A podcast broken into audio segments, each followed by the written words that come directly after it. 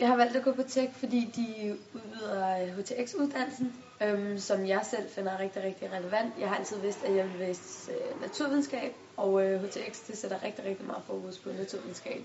Så det er derfor, jeg har valgt det. Og så ved jeg, at, øhm, at på HTX, der laver man meget variabelt arbejde. Det vil sige, at der både er noget teori, men der er også rigtig meget praktisk.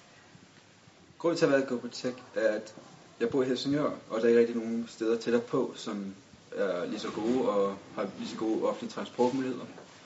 Og så min gode ven Mark, han sagde så, at jeg, jeg vil starte op her, og jeg tænkte, at jeg vil gå med herover.